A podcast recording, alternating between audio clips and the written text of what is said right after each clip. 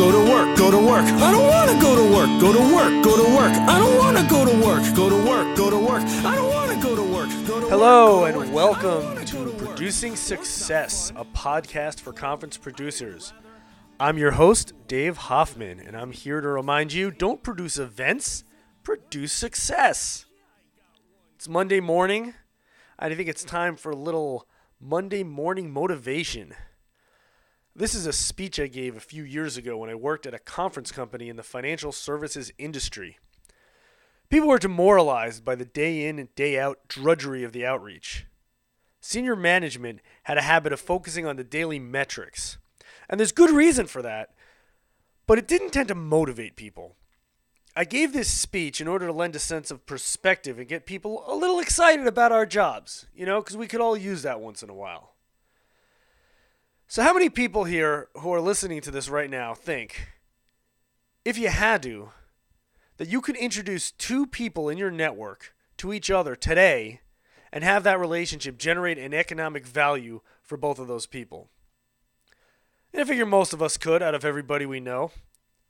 But do you think you can make 10 introductions like that? 10 introductions that are going to lead to both people making money? Well, probably far fewer of us could do that because it's not easy. I want to remind everyone out there that this is what we do for a living. We generate economic value by leveraging relationships. That is what a producer does. I love being a producer. Everyone involved with the conference production process is a producer. Part of a producer's job is generating revenue, building audience, managing logistics, recruiting talent, providing content. Steven Spielberg is a producer. Dr. Dre is a producer. I don't think of myself as someone on the periphery of the industries we cover.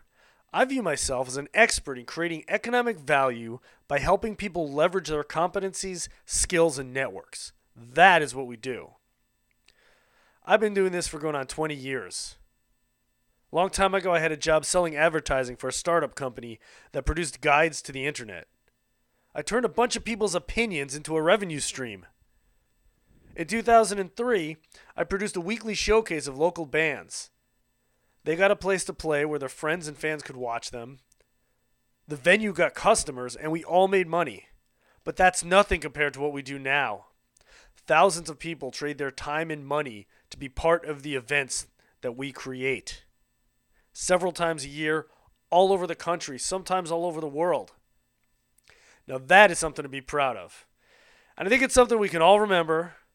We get to work today, sit down at our desks, and begin to produce. Remember, if you're looking to make the most of your career as a conference producer, buy my book, Producing Success, a career guide for conference producers, available on Amazon. The song in the background has been I Don't Want to Go to Work by Daddy Stingray, because I know that's how you feel sometimes. But there's nobody I'd rather